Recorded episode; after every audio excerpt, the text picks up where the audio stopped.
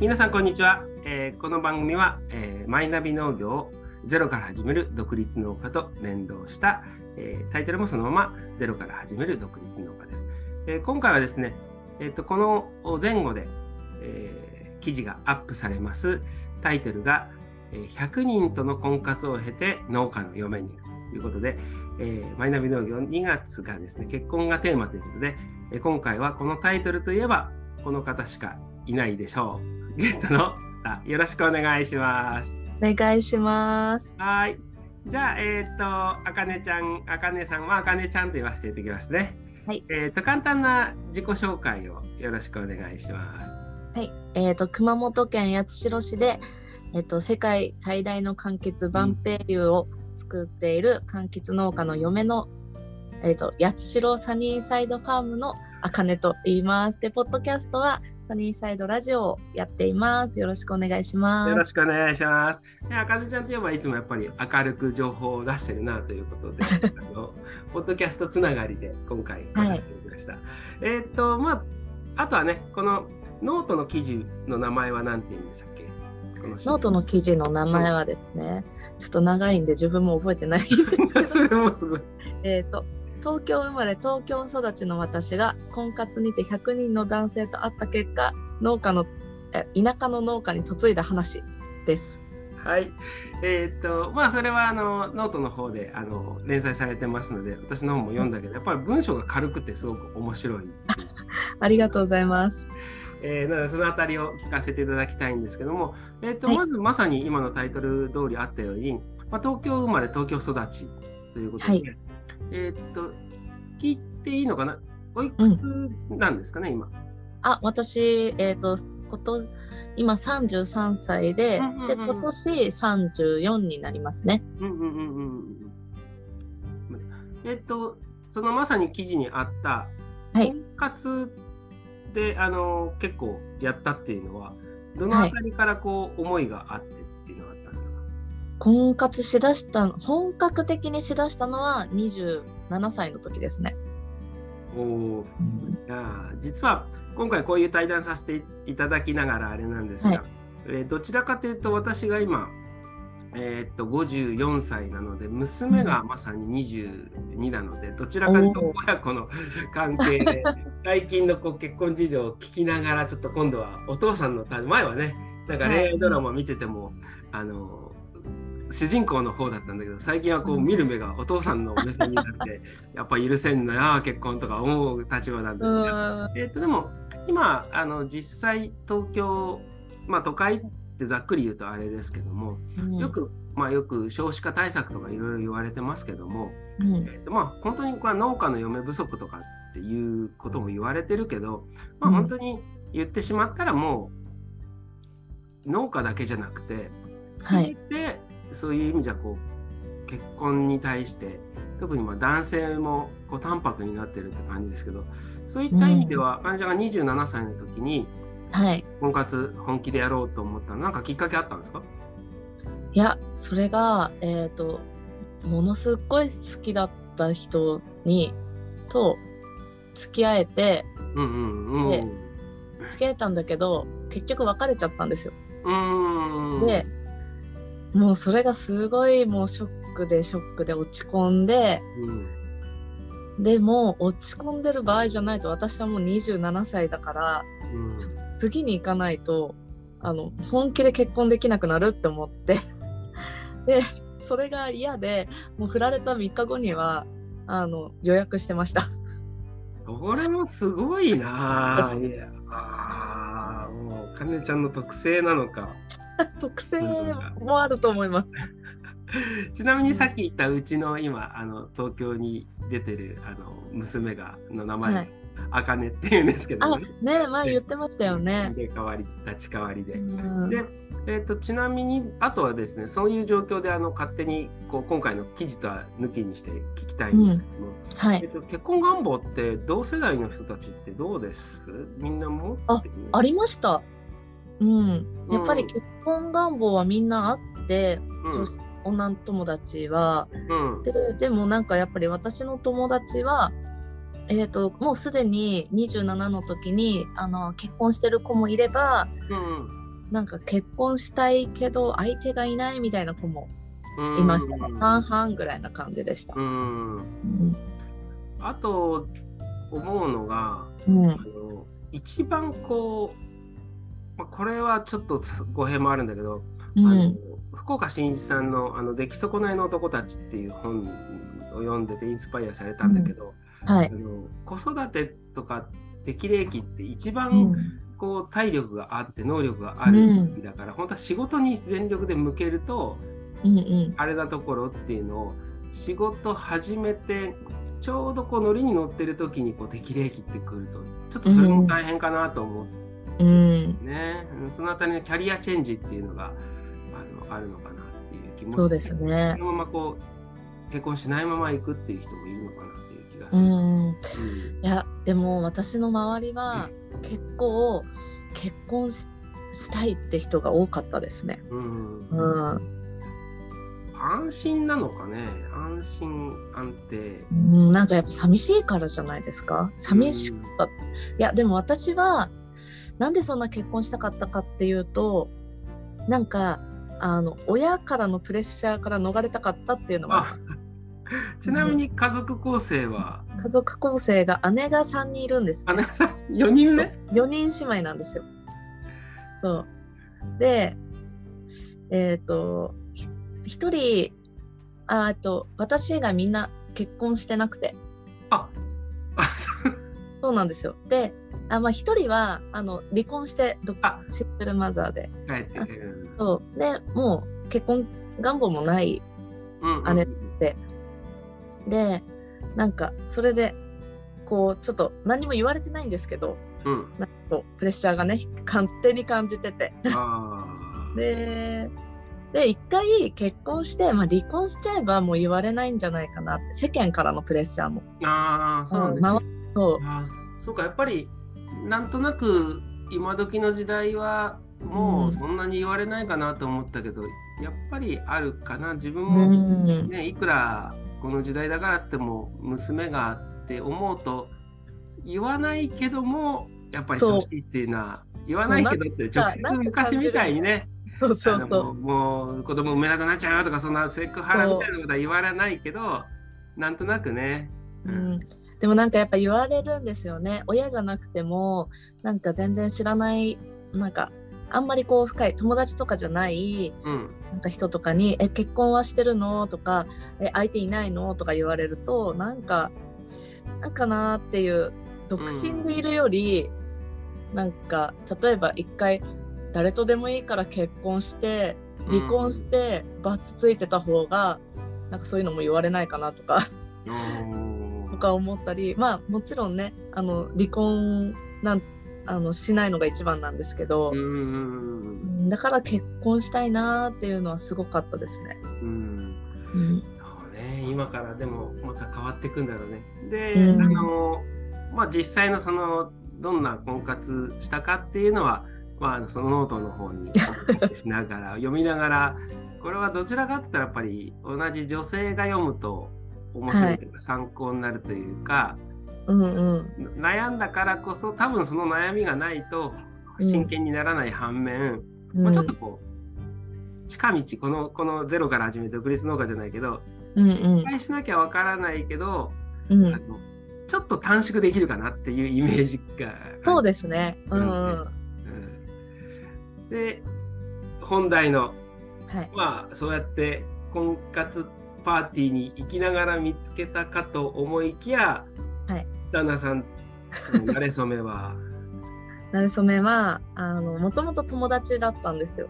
うん、そのえっ、と私の好きなアニソンシンガーのえっ、とファンクラブイベントうんうん。のバスツアーで初めて知り合ってで友達になってで3年ぐらい経った後にですねうんあのなんかあれなんかやっぱ好きかもしれないって感じ。健太くんあ旦那さんのことは健太あはい。健太くんはえっと当時も熊本。当時も熊本です。ずっとじゃあずっと熊本です。ははいで出会ったのはじゃあそのアニソンイベントのはい。東京？東京です。あじゃあ健太君が東京に行ったんだね。そうですそうです。東京によく来てたのでそのライブとか。はだから付き合うまで3回ぐらいしか会ってないです。あ。おー。なるほど。で出会いがあってはい。まあ最初からもう遠距離っていうのは目にうん。見てて、そう。だから悩んだんですよね。うん。うん。てか遠距離の人になんかどうやってアピールすればいいのかとか、うん。うん、年も健太くん5個下なんで。うん。ああそうなんや。若い。若いんですよ。このなんかこんな5個も上の人か人なんか。出会ったの23歳なんで健太くんが。うんえああ健太君の方がねビビそう健太君がねそう健太君23の時に犯罪じゃないかって一瞬思ったけど逆逆ね逆ね逆ね。逆逆。そう。でなんか23からしたら28なんてもうおばさんなんじゃないかとか。うん。いろいろ悩悩んだんですけど、うん。うん、まあでもなんかこっちからね行ってまあダメだったらもう二度と会わなきゃいいかなってうん。そそれさっきからさっきからあかねちゃんの言うところのあのダメだったらいいかっていうそこはすごいよね。うん。それでも、えっと、その当時はあの、まあはい。今回のタイトルはね「農家の嫁」まあ、マイナビ農業ってこともあって、うん農家の嫁ってタイトルなんだけど出会った時は農家でも全然なかったんでね。農家でもなかったけどうん。なんか農家になりたいとは言ってたんですよあじゃあもう出会った頃からはい。そういう話がちょちょこちょこと出てたんだ。はい。うんちなみに健太君の前職は？前職は銀行員です、うん。すっごいな。銀行員で、えーっとご両親っていうかお父さんが公務員という、はい、ある意味ガチガチのガチガチの。家庭ですね。うん。はい。まあ話があったって言っちゃうとそれまでなんでしょうけども、あのそうやって婚活パーティーをいろいろしていく中で、うんはい。健太君を選んだのはどういうその決め手みたいなのがあったんですか？えー決め手はなんかやっぱりたくさんいろんな人を見てきたんですね。うんうんうん。でうーんでやっぱりなんですかねなんかあうーん一緒にいて楽しいとかうん。なんかこの人いいなって思う人もそりゃいたっちゃいたんですけどうん。なんかそんなにパッパッとしないじゃないけど、うん。まあ、いいなって思う人はあんまりこっちを向いてくれなくて。そう。どうでもどうでもいい人どうでもいいって言っちゃうとあれだけどなんか別に自分は興味ない人は来るみたいな、うん多分これ本当にいろんな人は経験あると思うんですよこういうことって。そう。でその中でなんかやっぱなんか疲れるんですよ婚活って。まあいや力いると思うよ。そうなんですよ。めちゃくちゃ疲れるんですよ、うん、男の立場としても、うん。やっぱり行く最初のね1回とかはこう期待をすごくマックスでい 行くじゃない、うんうん。うん、もう本当にこうドラマを夢見て多分お互い様なんだろうけど、そう行ってその何回か行くとやっぱ心が折れそうな気がするよね。そうなんですよ。でなんかやっぱあの本当に自分がいいなと思う人にはあの全然あのちょっといいところまで行ってもダメだったりしするとあな自分の何が悪いんだろうとかやっぱ思ってくるんですよね。ででまあそんな中ね年にほら3回しか会わなかったけど健太君は。うん。でもやっぱなんか一緒にいてすごい楽しくてうんうんなんか男友達っていうのが久々？うんうんで可愛かったしあ すごいこの人が東京にいればいいのにって思ってた思ってたんですよ。なるほどね。そうなんです。でまあノートにも書いてるんですけどうんなんか夢に出てきてでそれで あなんか好きかもしれないって思ったらうんなんかすぐ人のこと好きになっちゃうんで私 よくそれで婚活パーティー何回も行って大丈夫だった？大丈夫だった？とは言わんか。あでもあの諦めも早い早いというか、うん。うん、ダメだったらダメっていう感じで。えーそう。ちなみにその婚活パーティーであの、うん。知り合ったあの、うん。同性の人もいると思うんですけど婚活パーティはいーで実際結婚したっていう人もいるのかな？結あいますいます、構。うんうん。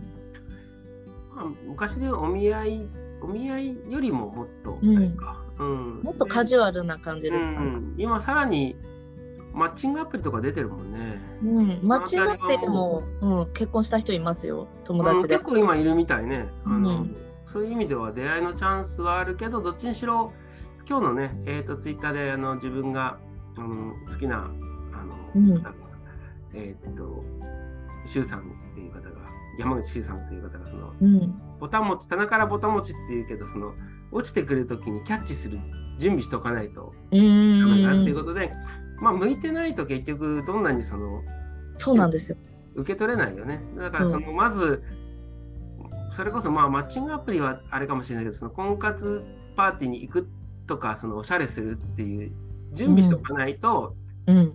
あのやっぱりこうハスに構えてうん。いいわっていうんじゃなくてやっぱり行ってる姿がやっぱり必要なんだろうね。うんだから私本当一時期なんかいつどこで出会いがあるかわかんないからと思ってめっちゃあのちゃんとした格好で仕事に行きでそれで本当何でもかんでも出会いだって思って行動して、でマッチングアプリを、えっと4つやりながらあの毎週あのマッチコンか婚活パーティーに行ってました。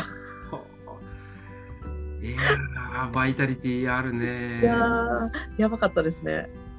うん、じゃあ、まあ、まあちょっと話がどんどんどんどんずれていくので、この辺りあすいませんするかもしれない。いやいや、自分聞きたい。やっぱりそれは、あの、自分の立場っていうか、やっぱり、あの、娘の立場もあるし、で、前、ちょっと前だったら、そんな、まあ、違うアプリはとかっていう、言うもう そんな時代じゃないっていうのはよく、よくよく分かってるんだけど、うこうん娘から言われた時のその予習の含めてなんですけど、はい。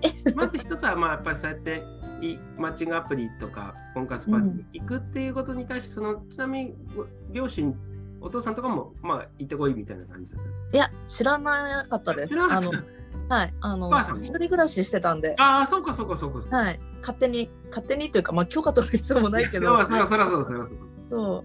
あでもたまに実家に帰った時にあの母親にはなんか今こういうの言っててとかそういう話はしました。うん。ちなみにその上で生き続けたさっきの折れない、うん。折れないそのコツみたいなのってあります？折れないコツ？うん。折れないコツはえっ、となんか例えば自分がいいなって思ってた人にあの LINE とかもしても返事が来なかったとかそういう時って折れやすくなるじゃないですか、うん。そしたらいやなんか自分もやってるしなって思って。うん自分もあのなんか LINE 来ても興味ない人には返してないからそう。もうそれはもう仕方ないことだっていう。あ興味がなかっただけだって、あななるほどね。ん。っていうのでなんか切り替えてうんもしかしたら今日はいるかもしれないみたいなああ、なるほど。婚活に対するメタ認知が必要ってことだよね。はいそうです いやー、男性見てて、こうすればいいのになとかってありました？ね。えめっちゃありましたようんまあ、その本編はノートに書いてあるのか。はい今、軽く、軽く言うと。軽く言うといやまず服装をもうちょっとちゃんとしてきてほしいのと髪型がなんもうちょっとちゃんとしてきてほしい。あれ、でも、そうやって婚活パーティーに来るような人だったら、でも、あれなんか、うんなんかねなんかちゃんとしてないですね。うん。そうなんうんなんですかね。マチコンの方がおしゃれな人がいっぱいいました。うん、そんな感じはするね。うん。もしかしたら婚活パーティーだと、あのある意味お客さんになっちゃうのかもしれないな。うんうん。なんですか？なんか婚活パーティーだとガチガチなんか本当に結婚を目的にやってきてる人が多くて、であーなんか結婚できなそうだなみたいな男性の方がちょっとやっぱ多かった。まずはそこを見直さないと結婚できないんじゃないかなみたいな。うん。なだからさっき言ったあのなんか身も蓋もないけど本当に身身なりを整えるとかおしゃれするっていうのは、うん。自分の自信とかっていうよりも、もうダメだって諦めてるとか、うん。変な話、うん。外見じゃなくて中身をっていうけどやっぱありそう。そうそうなんですよね。言いながらでも中身は外見に出るから、うん。そこに一生懸命にやってるっていうのが、うん。まあないとそうなんだろうね。うん。いやー。じゃあちょっと話を引き戻して、はい。えー、とじゃあその出会いがあって、まあ、は同じ、まあ、あのアニソンのファうんンで出会って、連絡取り合ってということで、えー、とその時にその結婚はじゃあ結構早めに決まったの？その告白お互い告白っていうか、そうですね。けもう結婚を前提に付き合ってくださいって言われました、あうん、かっこいいと思って。あ いいね。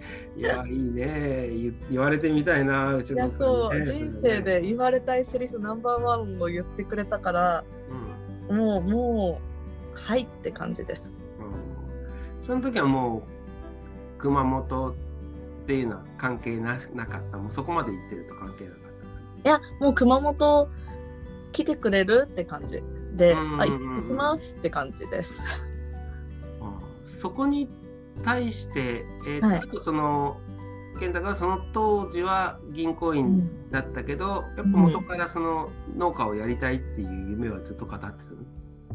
そうですねあのまあそんなになんか自分の話をするような感じではなかったんですけどいつもほらライブで会ってるからうん。ライブの話ばっかりするじゃないですか。うん。その1回だけなんか普通に健太くんが東京で結婚式があってうんなんかライブじゃない時に来た時にご飯に行った時に、うん。あの今は銀行員だけど将来はあのアボカドを作りたいうん。こう農家になりたいんだって言って、ちょうどおじいちゃんがその万平油農家だから、まあ、それを引き継ぎながらアボカドを作りたいっていう話を結構熱く語ってて、うん。で私あの仕事を頑張ってる人が好きなので基本的に。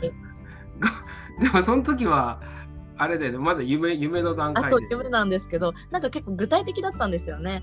なんかあのほらバンドマンが俺はいつか有名なバンドになるんだとかなんかそういうふわふわした感じじゃなくて、なんか結構具体的にこれがこうだからこれはいけると思うみたいなだからそれをこうしていきたいんだみたいな感じのことを言っててあすごいなって若いのにしっかり考えてるんだなってあって思って。るほどね。まあ夢ものがさそれこそね売れないあのバンドお笑いまあそれなりにみんな頑張ってるんだろうけど、うん、具体性があるっていうのはやっぱ見抜くよね。そうそ銀行員だったっていうのもあるから数字的なものもううんうんうん。あるんだろうけどね。うん。あじゃあもう選んだのは、まあ、趣味もあってうん。頑張ってるなっていうのとでももちろんその行った時に安定した生活ではなくなるわけでねその辞めるみたいな話は結婚前はもう直接言ってたの？あ。結婚する時にはもうもう、えーと銀行員辞めてやるんだみたいな話になったの？もうなってました。うん。あの周りからはすごい反対されました。ででしょうね。うん。ええ反対した筆頭は誰だった？え、あえっと友達がえ銀行員辞めるなんてありえないよみたいな感じですごい言ってたんですけど、あ健太君自身は別にその農家になることは決めててそれはあもうそう決めてて。で私は応反対とかはされてたわけじゃなかったんだ。援、うん、でそうなんですよ。で私は応援してて私の友達がそうなんか今度結婚するんだっていう話をした時に、うん。そのえ大丈夫なの？みたいな感じですごい言われてまあ大丈夫じゃないかなって。うん強いね。であのあかねちゃんのご両親にも挨両拶。親にもはい。うん。でなんか父が結構あの応援してくれてて。おすごいそれは良かったですね。うん。お父さんが応援ってすごいね。うん。うんそうなんですよね。もともとうちもあの会社をやってて父が。で潰れたんですけどうん私がちちっちゃくない高校生ぐらいの時かな。うんでやっぱ一度こう授業を失敗してるからこそなんかあの反対じゃなくて応援してくれるっていうのがすごいなって。あうんあそれすごいね。うんうんそう。で、なんか結構、健太くんもそれが本当になんかすごいなっていうなんか言ってくれて。こちらのお父さんは当時おいくつぐらいだっいくつだろう ?65 とかその辺でた。そうか、あかねちゃんに、そうか、あの、4, 四人目。あそうですそうですあ、そうか、そうか、はいあの、お父さん。うん。あ、それにさ、考え方が若いね。えーっと、うん。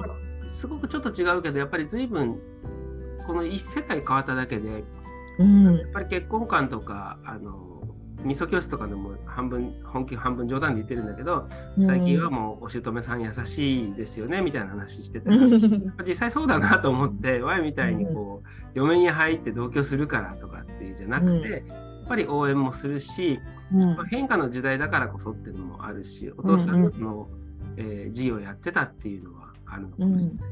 うんじゃあ実際その、えーっと、ちなみに結婚されたのが、えーっと、何年何月？にえーっと、ちょっと待ってくださいね。あ、そうか、コロナの真っ最中だったんだっけ？そうなんですよ。ちょっと忘れちゃうんですよね、いつも何年。あ、あの、しかも今、年が変わったばっかりだからそうだ。忘れちゃうんですよね。20え年に ーっと、あれか。2000、ん2020年のうん。11月5日だったかな？おうまあ、あれ違うまさにコロナのコロナの真っ最中だ。うん、うん。そうです。えーで、結婚して、さっきちょっと聞いたときには、まあ、えーっと、その翌年の4月から健太君のが独立するはい形で、まあ、会社を辞めて、4月に会社を辞めて、うんえー、と本格的にその農農業八代サニーサイドファームがあのできたのが2021えっ、とに2022年の1月。2022年の1月、あれ？去年？いいもうさらに1年前か。そうなんです。へー。なんかちょっとずついろいろ辞めてなんかいろいろやってたけど、うなんか何新規収納としてあの始めたのがここみたいな感じであじゃあ、準備をしながらって感じ。その間、そうですね。うんその間、あかねちゃんもこうさ支えながら、あ、ちなみに、あと、その、あかねちゃん自身も、うんインストラクター、体質のインストラクターの資格を持ってるんですね。あ、そうですね、資格。はい。うんうんうん。それが、あのお店は全国チェーンじゃ全国チェーン。はい。うんから、それも持ってたのも強いっていうのはあうる。ん、そう、全国にあるので、うん。まあ、どこ行ってもできるかなって。うん。まあ、一つは、その、手に職、うちの場合は、まあ、奥さんがあうんの看護師で、からいざという時は、なんかこう、できるっていうのは、こちらもこう、心強いし、うんうん。あとね、前みたいに食わせてやってるんだっていうのが、な時代的にもうないので、うんあとはまあ、そうか、患者の場合は完全な姉さん女房だから、姉さん女房っていう言い方もちょっと変な、今時ね。えーじゃあ実際その田舎に嫁いで、はい。えーっと、どうでした？で今は同居されてるんですよね。こ去年のはい1月に。じゃあ一緒に、あの、それはもう健太君にその、八代サニーサイドの方は任せてるって感じで、一緒に作り上げていくって感じ。任せ、任せてる。なんていうんですかね、なんか役割分担してて、うんうん。私はもう一切農作業は一切手伝わないよってもともと言ってるんですよ。おお。あの虫がダメなんで。あはい。でだけどあの SNS とかうんうんうん。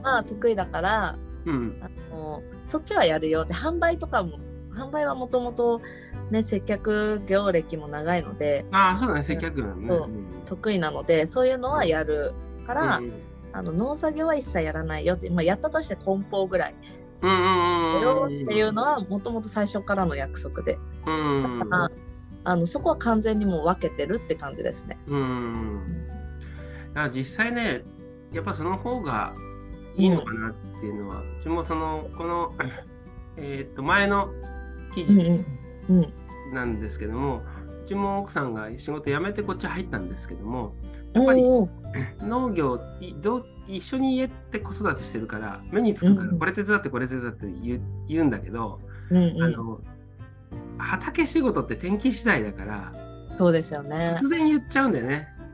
突はいはい。然これやってあれやってって言うんだけどうん。それがそのもっと前もって言ってくれたらいいんだけどとかっていうのとうん途うん中から畑はね奥さんも出なくなってうんうん。でまあ取材が入った時にうん。の取材の人がこう「奥さんは畑出ないんですか?」って自分がこういない時に聞いてたみたいで、自分がこう帰ってきた時にあなんかちょうど聞いてくれてること聞いてるなと思った時には、でうん。あのやっぱりそれしちゃうともうきりなくうんうんやっちゃうしや役割分担として今やらないんだっていうのが、あの良かったなっていうことで、うんもうだから途中からもうこれとこれ役割としてしてもらわないとなんかこう何のためにこう一緒にやってるのか分かんなくなるっていううのんがあるのかなと思うので、そういった意味じゃ最初からもう役割分担をしてるっていうのがあったんだね。うん、はい。それすごいね。そう得意不得意が健太くんが SNS があんま得意じゃなくて。あそうだね。す今まで最近でこそツイッターつぶやいてるけど、ちょっと前まで全然やってなかった。うん そうなんです。ちなみに、えっと、ポッドキャスターの中でね、よくその農家の,、あのお嫁さんグループでお話ししたりしてますけど、大体みんなそんな感じもするよね、農家の嫁さんっていうのは。ああ確かに。まあ、うん特にポッドキャストやってるからっていうのもあるのかな。うんそうですね。うん。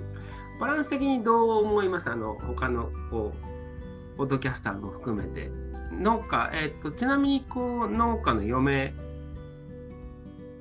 っていうグループっていうかグループっていうか出会ったのはこうそっち来て熊本だとほとんどその知り合いが全くいなくて。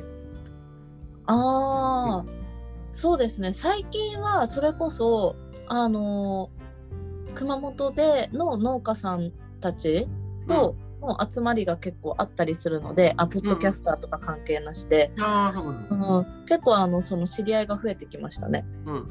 あ積極的に顔を出すようにしてるの、うん。それはどういうきっかけで？あもうツイッターとかです。うん、ツイッターとかで知り合ったりあとはもうめちゃくちゃ本当にご近所にあのもうすごいすごい何代も続いてる農家さんがいてうんうんうんその子の紹介とか、うん、その子とも道でばったりなんか赤ちゃん散歩してる時に会ってそれであなんか「あどうも」みたいな感じで「あ健太君の奥さん?」みたいな感じで「あそうです」って言って 仲良くなって そう特性なのかねあのよく特性ですかね。田舎田舎田舎田舎言ってるとあれだけどうちも田舎なんでまあよしとしてあの、うん。結構排他的とかって言われてる今はそんなでもないような気がするんだけどね。うん。八代は結構みんな優しいというかなんかウェルカムですね、うんようこそ八代へって感じの人がやっぱり多いです、うんうんうん。うん、それは良かったですね。うん。プラスやっぱり情報をそのさっき SNS って言ったけど、うんかねちゃん自身が出してるっていうことがうん。いろんな意味で精神的安定性もあるんだろうね。うん。ん。そう。暇だったんですよね。やっぱ友達がいなかったんで、うんで私あんあんまりこう結構インドアな人間なんで。うんうんうん。もうなんかツイッターしてたのがすごい楽しくて。ああ、そう。そう。それが良かったですね。うーん。確かに、あの、自分の場合は両方、まあ、ほぼほぼ一人でやっちゃってるけどうん。やっぱりどちらかっていうとこう女性同士のこう共感力っていうのはすごく高いのでうん。実際それがねあのビジネスに結びつく結びつかないともかくやっぱり情報を出すのがあの女性っていうか奥さんが出してる方がうん。柔らかく感じるしね、うんうんかなりそれであの八代サニーサイドファームうんも、はい。ああれじゃない柔らかく感じられたっていうのがあるんじゃない？ツイッタあー。でーあのアカウントでやり始めてからこう手応えっていうのはどのぐらいから感じました？もうもう全然やっぱり売り上げはだいぶ上がり上がったって言ってました。ああ、で今年いやそうもうついほんと最近もうバズったんですよ。あねえ。そうでそれでであのありがたいことにバズっていろんな人に知ってもらってうん。で私があの、まあ、リップくれた人ほとんどに URL をサイトの URL を送ったんですよ。およかったら見てねみたいな感じで。そしたら結構買ってくれて。DM で送ったの？いやもうリップで送りましあれた。はい。そりゃそうだね。うん。うん、でそれでなんかこの間あのお母さんと話してたらうん。あの去年去年とか一昨年とかはトラック3台分ぐらいバンペイを捨てたらしいんですよ。売り物にならなくて。売り先がなくて。ーうん。それが今年はないって言ってて。そう。ちなみにちょっとバンペイユの説明を。あバンペイユの説明。バンペイユとは世界最大の柑橘と言われていて、うんうんまあ、人の頭ぐらいの大きさ。人の頭源さん顔ちっちゃいから多分源さんの頭より大きいんじゃないですか？そう。あってであのーでなんか大きいので結構味が味はどうなんだって言われるんですけどうん。結構みずみずしくてさっぱりなんかシャキシャキした食感であのあれも粒も大きいんでね、うんそれで今の時期はまだちょっと酸酸が残ってて。うんうんうんちょっと置いておくとあの酸が抜けて甘くなってくるんですよ。うんうんそう。なんでなんかすごいで皮の部皮がすごい厚くて綿が3センチぐらいあるんですけどその綿も砂糖漬けとかにして食べれる。へで皮ーはジャムにもできるしうんでそのまままあなんか料理めんど調理するのめんどくさかったらその剥いた皮はそのままお風呂とかに入れるとすっごいバッテリーって香りがいいので、あー。最近ね、あのヘルメットにしてあそうそうそう。あれすごかった。うん。そういつもねあの赤ちゃんの頭にこうかぶせるのが八代の伝統です。えほほほ本当に？あ本当ですよ。本当に？本当になんだ、はい。うちの娘にもいつもかぶせて。あバズるためにやってるのかと思あった違う違う違う。いつもかぶせてますみんな考えることは昔の人も一緒なんだね。そう八代の子供たちはみんなバンペイユの皮をかぶってます そうね、そういう意味で言うと、やっぱ、あの、健太君の方がどちらかって言ったら、こう、科目にじゃないけど、やって、うんうん、あかねちゃんの方がこう情報発信して、うんそれが、えーっと、後からね、こじつけると、それバンペイユって、そういうバズりやすいよねって言われるかもしれないけど、さっきのボタン持ちの話じゃないけども、うんやっぱり出し続けてたことによって、うん非常にこう引っかかってくれる人がいたっていうことそうですね。いいんだよね。うん。うじゃあやっぱり農家の嫁になる人はうん。情報を自分で発信していく。特にねあの、うん。やっぱりあの女性のポッドキャスター農家の嫁のうん。ポッドキャスターたちってみんなやっぱりあのいろいろ大変なことはもちろんあるんだろうけども、うん。出してることで一つはあのなんですかねストレス発散にもなるだろうし、うん。もう一つはこう分かるって言ってつながり方がすごいえぐうくん。全国つながるなっていう、そうですね、そこがあるからやっぱりおすすめとしてはぜひ、うん、いいですよね。ポッドキャスターでつながってねっていう感じはある。うんうんそうか。あとは、今ね、そうやって、あの、インストラクターのし資格も持ってるし、はいそういうのがまあ、独立して、ね、い丸1年ちょっととは本当思えないほど、もうんう、売っってるけども、もともと今はじゃあおじいさんのその畑を継いだ形でやってるのがメインで、そうですね。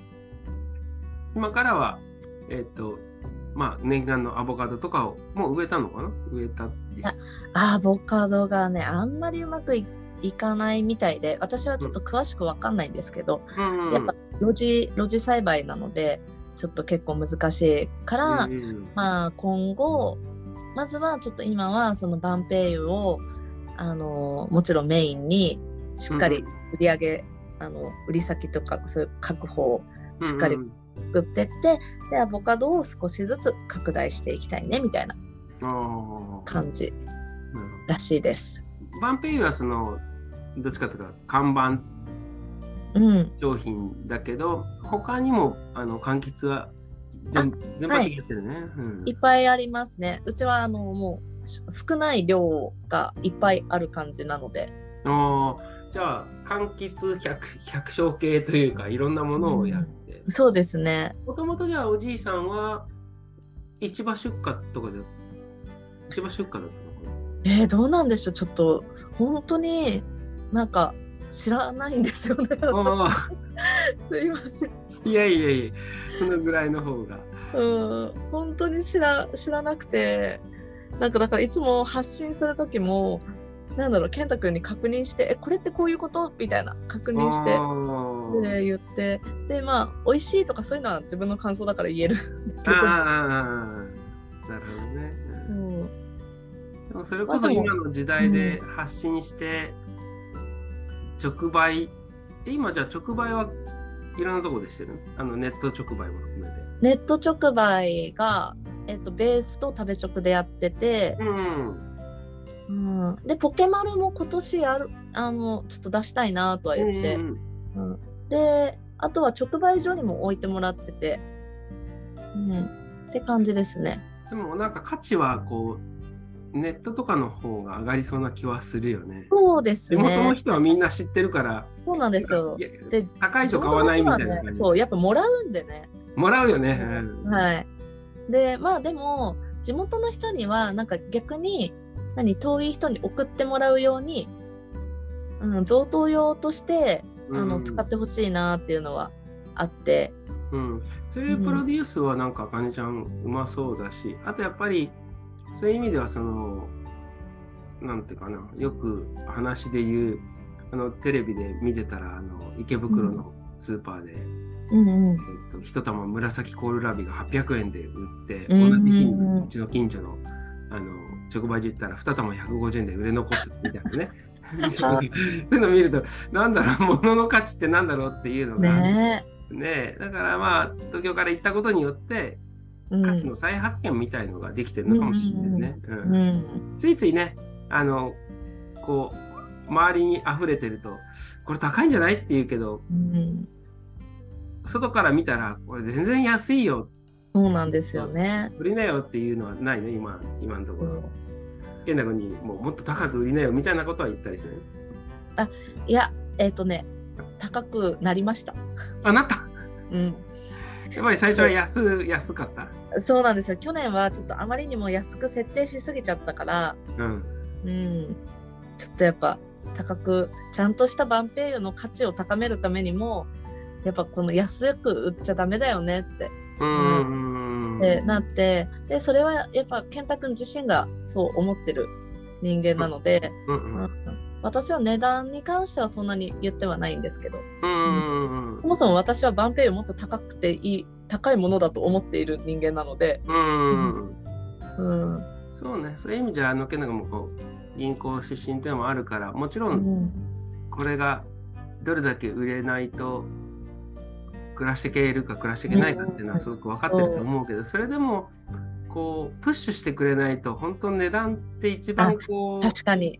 う、だってなんかね、周りが安く直売所行ったらこう、すごい安い値段で売ってるのを直営見ると、うん売っていいのかなっていう時に、思いますよね。うん、こう大丈夫だよ売れるよっていう一言あるだけでうん。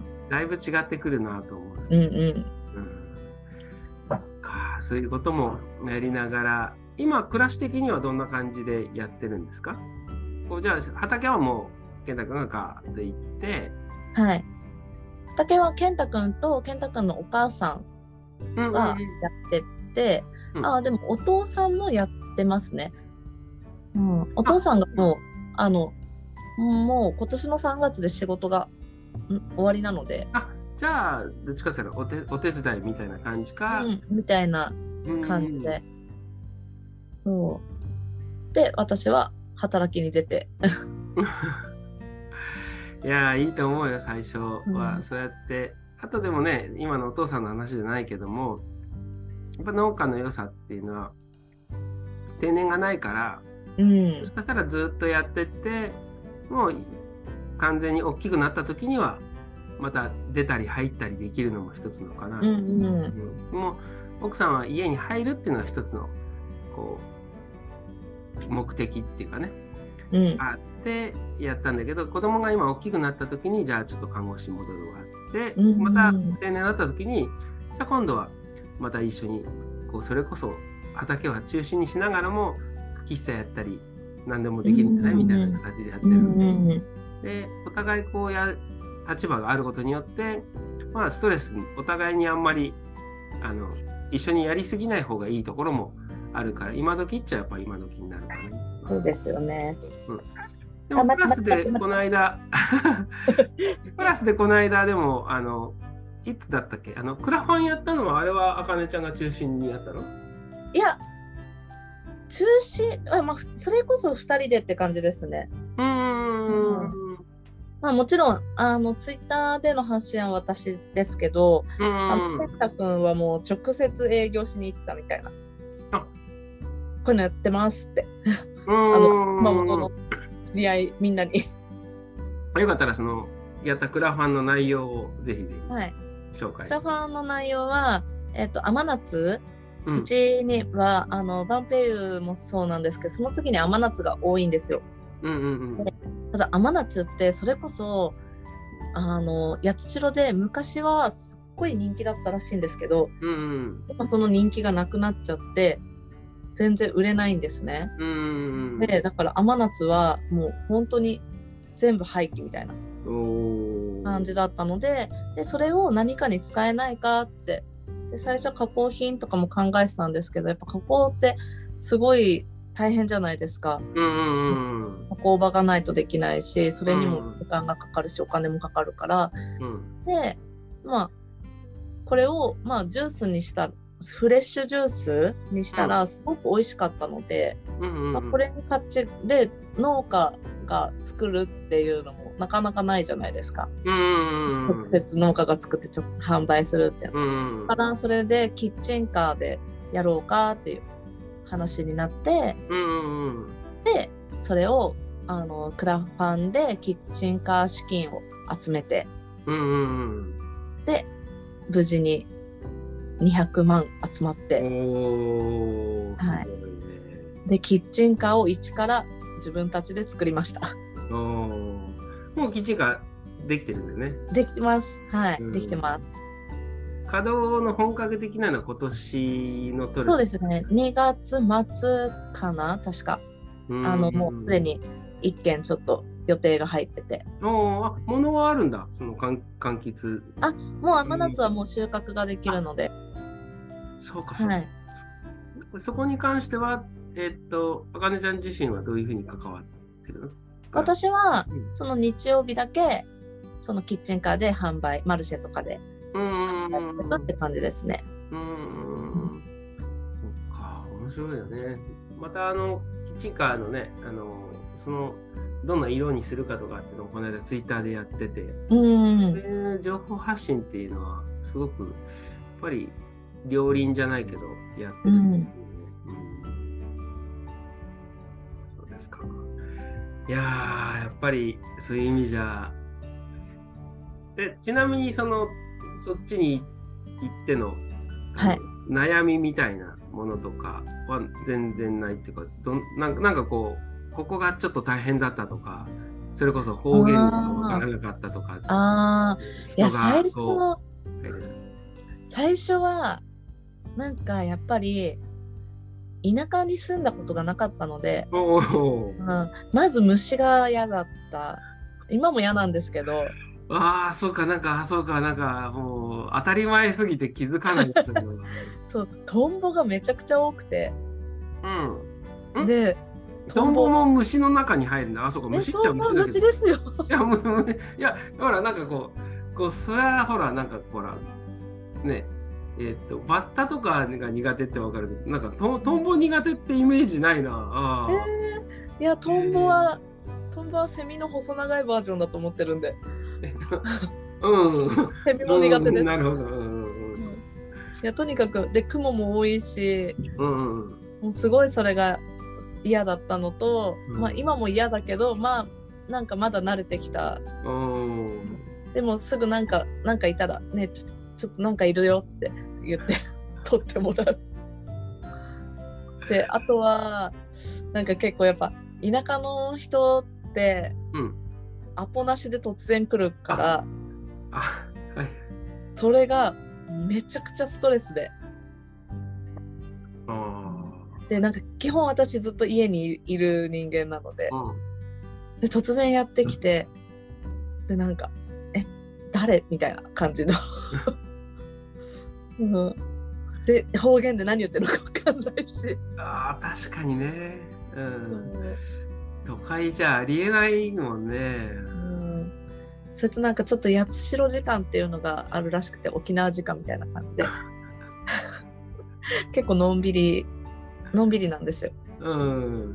でなんか30分とか遅れたり1時間とか遅れたりするのが最初はもう全然もう理解できなくてうん。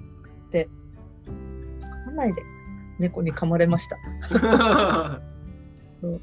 だけどそれがあの最初はすごいストレスでうん。であの多分子供を産んだばっかりの時とかもなんか多分ホホルモンバランスとかでうんうんあったんですね。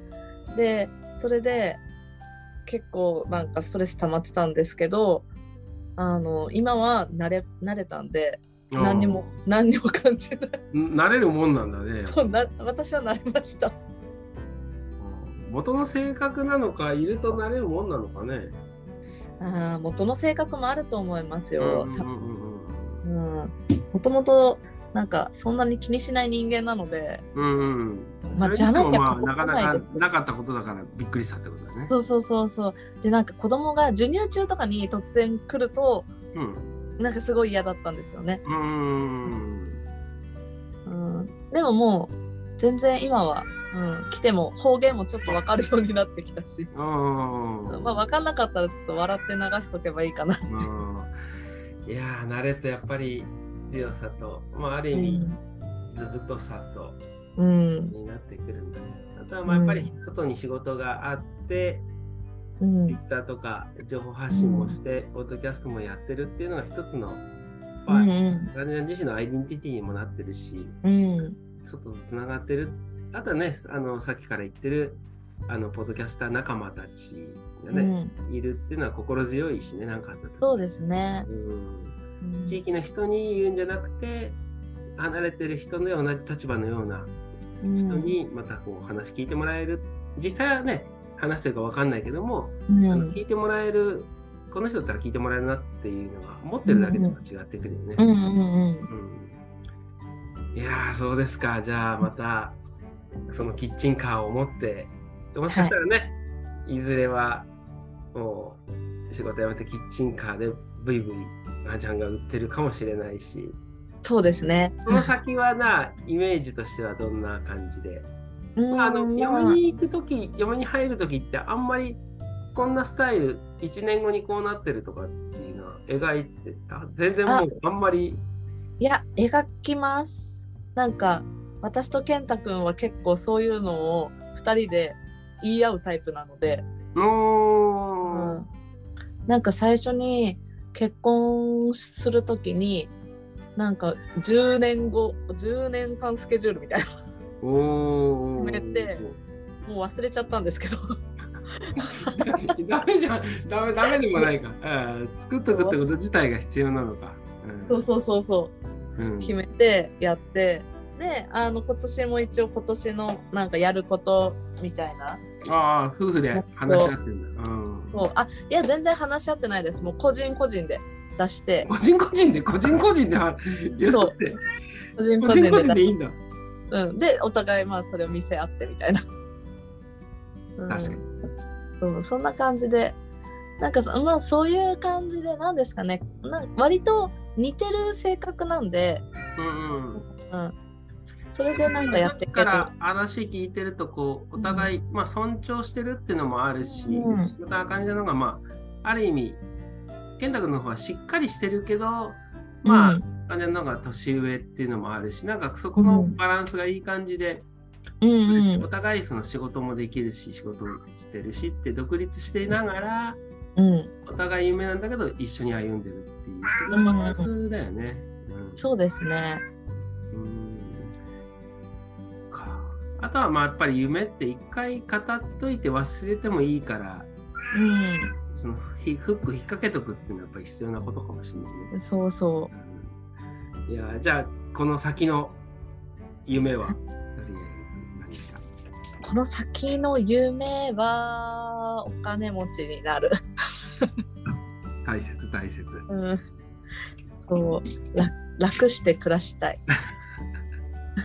いやもう夢なんて語ったらいっぱいあるんですよ、うんうん。うん、テレビにも出たいし本も出したいし、ああ本いいね。うん。うん、しなんかあの本当に熊本で一番有名な農家さんとかにもなるなれたなって思うし、うん、とにかくなんか成な成功させたい。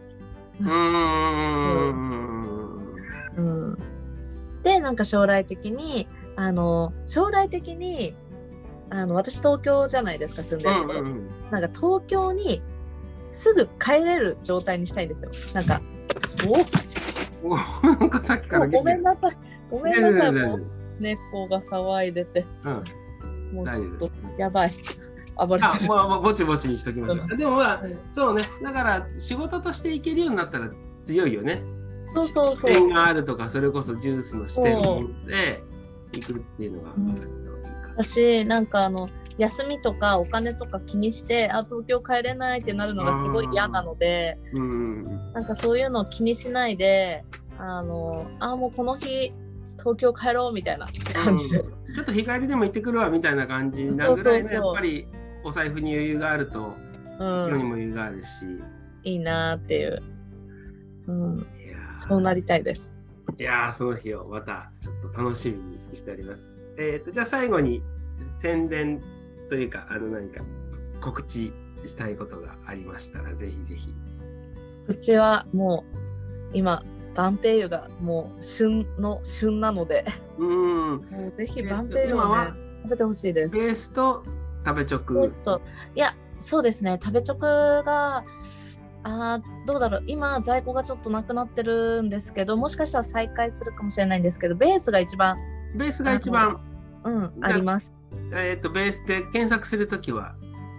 八代サニーサイドファームであてかあのもう私のツイッタうんー八代サニーサイドファームのツイッターからあの言っていただければ一番早いかなと。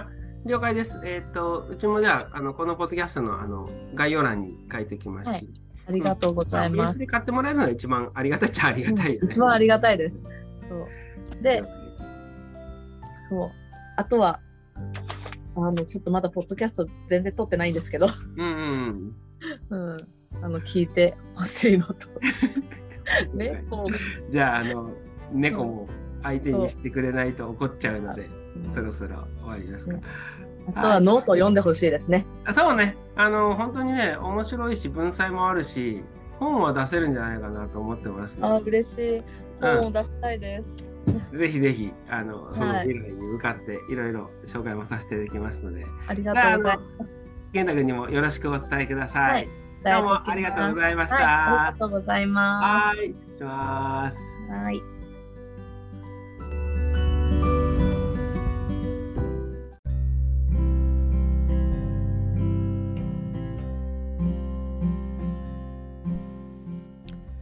収録が終わったところで旦那さんの健太さんが会合から帰ってこられました、えーせっかくですのでおまけということで3人でエクストラトークを取りました、えーぜひお聞きください。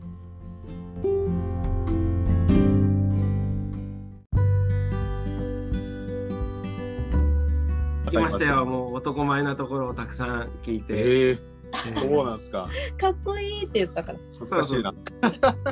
全然そこしか言ってないけど。いやーで、まああの、どうですか？あかねちゃんと結婚して。おお、そう、そういうぶっこんでくる感じです。そうそうそう、いや、でももう、あかねちゃんの方ももう、隠し事なしでずっと話してくれたんで、NG なしって言った本当にも NG なしで。う、もう幸せでしかないですね。おー。いや、健太君の方も面白い経歴だよね。本当うちのポッドキャストとか記事にまさに向いてるというかね、はいはい銀行員から読もうや。そうですね。うんまあ、あまり聞かないです。まあ、日本全国に見れば何人かポツポツいらっしゃいますけど、まあなんか、自分の周りではまずいないですね。あーえいつちなみにいつ頃からもう本当にその農家やりたいとかっていうのはもう銀行になる前から？本当はもう大学卒業する、卒業してすぐとかっていうのも考えてたんですけど、うん。やっぱり、まあもう自分も結構いろんな農家さんのところにファームステイじゃないですけど、うん。あの、農作業手伝いながら泊まらせてもらうみたいなことをずっとやってて、うん。時にいろいろ相談する中でまあみんなが結構口揃えて、まあ農家からサラリーマン難しいとか、サラリーマンから農家はまあ、どうにでもなるからっていう感じで、まあ一回社会経験積んだ方がいいんじゃないっていうのも結構みんな口揃えて言ってたんで、あそれは、確かにそれ実際そうだよね。うんなんで、まあそれはなんかもう、みんなそう思ってるってことはわりかしそうなのかなと思って。うんあと驚いたのが独立して1年ちょっとっていうのは思えないぐらいむっちゃなんか広まってるよね。そうですね。ちょっと思ってる以上、このぐらいになるのに5年ぐらいかかるかなと思ってたんですけど、うん、思ってる以上に早かったですね。すごいスピードだよね。やっぱだから今日も話したんだけど、あのある意味、あかねちゃんの方がこう SNS の発信してくれてるっていうのは、まあ、今回はねたまたまだったかしらやっぱりそのよくさっきも言ったんだけど、あの山口さんが入ったボタン持ちが落ちてくるって言うけど、キャッチできるのはいはいつも情報発信してるとかってしてないと絶対できないので、そうですね。あとはやっぱり、やってたっていうのはやっぱすごいなと思って。これだけ続けて発信するっていうのが、まあ何かつながってくるのかなって、もうそこは本当すごいなって思って聞いてます。いやーじゃあ最後にあかねちゃんのどこに惚れたの、私もポッドキャスト撮ろうかな、これ。撮ってる撮んない、撮んない。あああのあこれは流さないから流さないからえ、流していいですよ。流していい どんなポッドキャストだよ。そうですね。なんか、あんまなんか、なんて言えばいいんでしょうね。もうビビッときたとしか言いようがないっていうか。うんうん、なんか、まあ自分も、まあ口下手っていうか、あんま言葉するの下手っていうところもあるんですけど、うん本当にここの部分に関しては、なんかあったという感じがすごい一番、うん来るかうん、でもま私も私も。あ、あ、そうですか一。緒。あ。ありがとうございます。ああなんかなんかなんか、うん、年齢的にお父さんの立場としては腹立つなちょっとこのカットかなえ。いや、なんかね、本当立場的にね、お父さんの立場になっちゃうよね。いやー、でもすごいよね。まあ、言っちゃったら身も蓋もないんだけどさ、農家に嫁とか田舎に嫁にってじゃなくて、まあ結局その人がそれだったから来てう、んでも、そうは言ってもやっぱり続けていくっていうのは、その努力じゃないけども、うんそう続けていくっていううん。2人の意思がないと続けていけないので、そういうのじゃ面白いし、彼の夢は大金持ちになって、おう。ん、東京に視点を出して、おお東京に視点を出すは言ってないですけど 言ってないけど、言ってないけ。ど、今持っちゃったか。あのとにかくあの 世界りで、あの。東京支社に行けるぐらいになりたいなって思ってましたね。そうですね。まあそこまでは頑張りたいです。なんかもう帰りたい時に帰れるぐらいの感じはうんないですね。いやーそうですかまあでもそれも含めて、あのまた今日のお礼じゃないですけども、あの自分が出せるあのまた知恵を出していきたいと思いますので、まあ絶対今の段階でここまで来てたらいけると思いますので、まず本出して YouTube やって、おおー。うん。まあ足し算でね、農産物足し算で、加工で掛け算で、やっぱ一つは知恵の販売とか、一つのね、あの、コンテンツ出せば、その後はこう広がってくれるっていうのは、やっぱりその足し算掛け算、事情の組み合わせってこれからず必要になってくると思うので、ね。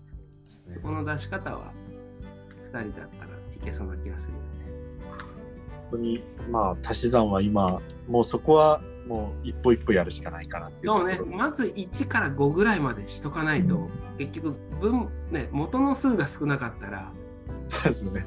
だからそこも踏まえた上で、やっぱり自分の農家的な農業的な実力を上げるためにも、やっぱこのぐらいには5年後ぐらいかなと思ってた。そうね、だから、早とすぎた感じもするかもしれない。だから、その実力ないまま、そうそうそう広そう。なんですよ。枯渇していくから、そこら辺のバランスだよね。うん、だからもう、まあでも走り続けながらもやるしかないなって感じなんで、そうね。うん。まあそっちの方は少しちょっとスピード上げて、って言ってもですね、農産物ってそんな こっちのスピードに合わせてくれるわけじゃないんで、まあ加工の方に少しちょっと、まあ今後、まあちょっと力入れていこうかなっては思ってます。いやー、ごちそうさまでした。いやー、ラブラブが伝わってきて、本当に、もうそこだよね。結局そこまでいけば、80までもいくつでもできるような農業なので。ねほら5年後にはこうなってないかもしれないし。い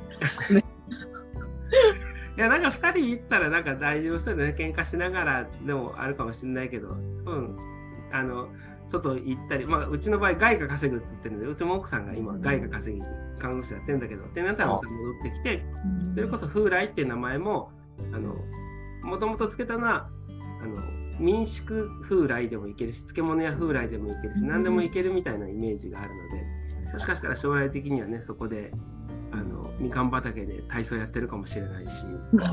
いろんな可能性はそうですね。あるから、そこら辺の柔軟なところがあるといいと思いますので。いやーじゃあ、最後に、それぞれ愛してると言い合ってもらってから終わりにしますか。言いません。それは言いません。了解です。じゃあ、こんなところで今日は本当にありがとうございました。うんありがとうございましたは